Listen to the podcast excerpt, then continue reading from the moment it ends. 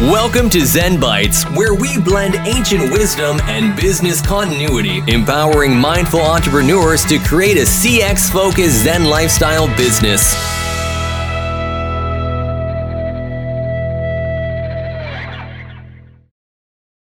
Welcome. Thank you for joining me. I'm your host, Shayn. And this week, well, last week we focused we focused on customer intimacy part one. This week, we're going to focus on psychographics, which is a component of customer intelligence, which is a subcomponent of customer intimacy. Now, psychographics is more of a qualitative methodology. And it's it's a methodology of studying consumers based upon their psychological characteristics, such as values, desires, goals, lifestyle choices, and interests. So, with psychographics, you focus on understanding the consumer's emotions and values so you can market more accurately. And there are five characteristics that psychographics can be broken out into and they are personalities, such as introversion and extroversion. Now, if you find that your customers are more introverted, your ads may show them utilizing your product alone as opposed to in crowds or groups of people. The second characteristic is lifestyle. And this refers to the day to day activities, their associations, where they live, where they spend their time, etc. You know. So you really want to niche that down, find out exactly where they're hanging out um, the type of people that they associate with, uh, what they spend their time on, as well as where they spend their time. And third, we have interests. Now, interests can include hobbies, um, you know, their media consumption habits, such as you know, if they browse online, you know, they're into streaming, a lot of streaming, video games, things of that nature. Basically, what occupies their time. For instance, if you find that your a lot of your customers are into sports, you might use sporting analogies in your ads, something they can relate to when you're trying to target them. And number four is opinions, attitudes, and beliefs. Now, I've grouped these three together because they usually have a strong correlation between them. So you can get to know what their beliefs are. Would they be, religious beliefs, pol- political rel- beliefs? Sorry, um, their attitudes. They have strong attitudes towards certain topics. Their opinions, what they believe in, what they, you know, what they think of different topics. And fifth is values. We could have easily put that in there as well. But I wanted to separate values because values is a, well, a foundation. It describes your sense of right and wrong. And this, of course, may affect their beliefs, opinions, and attitudes but it's such a foundation that it deserved to be on its own. But here's the thing when using these characteristics, make it relevant to your products or services. Okay. And that's the key, making it relevant. Now, there are also, five characteristics that influence buying behavior. And Hotjar has some great insights. So let's go through that list.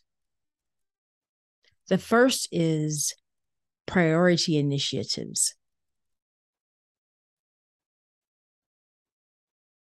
So, priority initiatives explain why some buyers are willing to invest in a solution like yours and what separates them from those who are fine with just a status quo.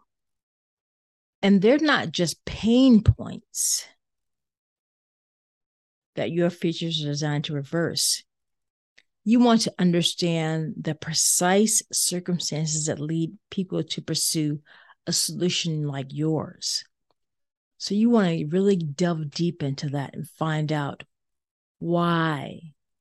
Why are they choosing your product over others, essentially? You want to get behind the data to the big why. And, and I call psychographics the big why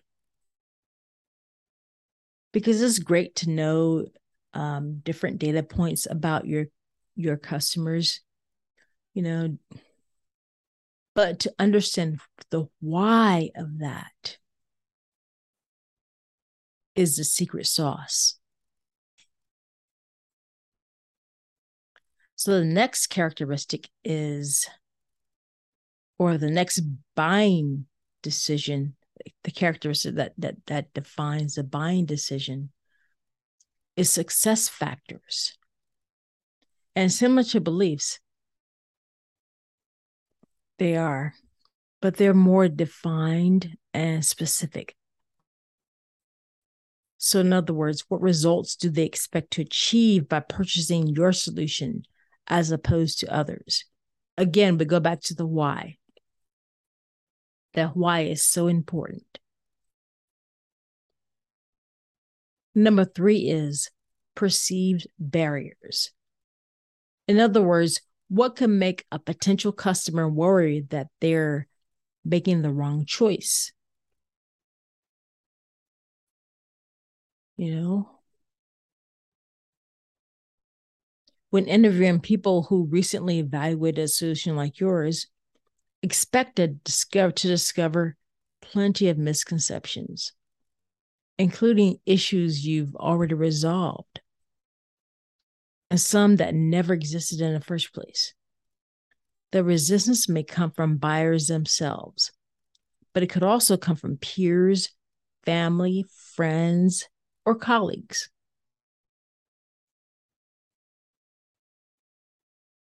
So, what are the perceived barriers? That is a big, big big influencer of buying decisions. These could be anything from limiting beliefs to external factors such as just like I've just named their friends, their families, you know, things of that nature. Um, and the fourth characteristic that influences buying decisions is decision criteria. Which features of competing companies' products or services do your customers consider essential in order to make a purchase? What are their expectations for each feature? What will make them leave a website and what will make them stay?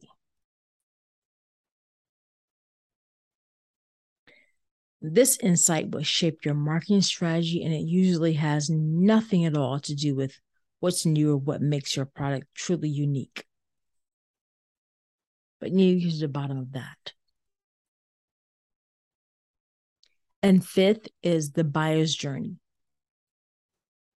Now, this is where you aggregate everything you learn about the steps your buyers take, the resources they trust, such as friends, family, peers, colleagues.